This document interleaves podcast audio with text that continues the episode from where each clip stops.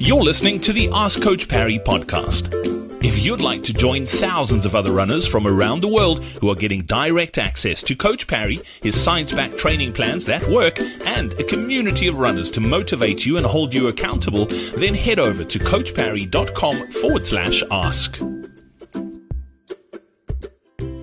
Welcome on to another edition of the Ask Coach Parry podcast. Today we've got uh, Lindsey Parry with us. Lindsey, nice to see you. How's it, Brad? How are you doing? Very, very good. Great question from Carmen today. Uh, Carmen's struggling with a bit of dizziness. Uh, she says, Good morning. I'd like to know why sometimes after a run I feel dizzy, but not during the run. And then I've eaten something uh, before the run or she's saying uh, I've eaten something before the run. I eat breakfast at, at about 7:30 and she usually runs at about 10 10:30. What could be causing this post-run dizziness for for Carmen and should she be worried? Yeah, so Carmen it's it's much better and much more normal when it happens after running and it's generally not linked to anything serious. I'd be much more concerned if you were getting that type of response while you were, were running. Um, and really, what it's most likely to be is what we call a vasovagal response. Um, and in a nutshell, that is during exercise, two things happen. The heart rate increases and your blood vessels and arteries expand.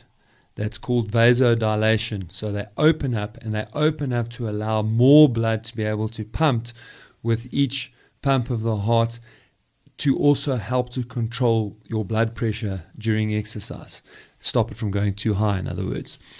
Once we stop exercising, there is a delay in those blood vessels returning to their normal size. And in some people, the heart rate falls really quickly. And it's that dropping in heart rate with these very wide passageways that blood to go through that means that your blood pressure drops and therefore you get very, very dizzy. So there's a couple of ways uh, or workarounds, and that is that if you just don't stop exercising immediately, so you, you gradually slow down your run and then walk uh, and then ultimately stop because that will just allow that delay in the reduction of your heart rate and give those blood vessels time to constrict or narrow again um, you can finish running and, and sit down and stretch. And during that stretching process, the heart rate and the blood vessels will, will come down. But it's not, uh, it's absolutely not abnormal. It doesn't happen to everybody.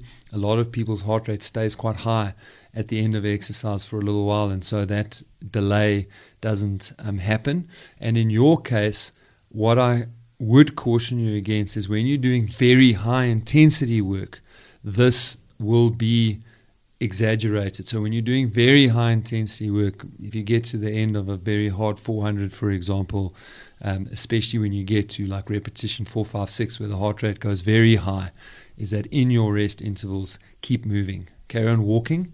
Otherwise, you have the potential to feel very dizzy and or faint.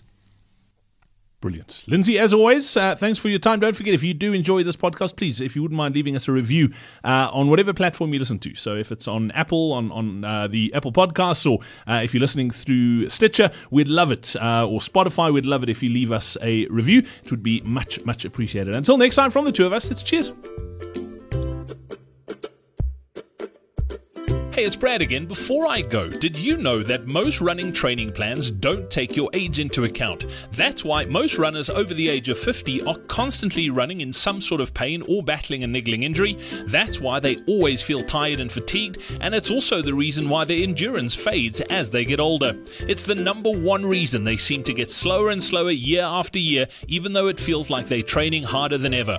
If you'd like to discover a new way to train as you get older, then make sure you join us for our upcoming upcoming Fast to Beyond 50 masterclass. Simply head over to coachparry.com forward slash 50 or click on the link in your podcast player now.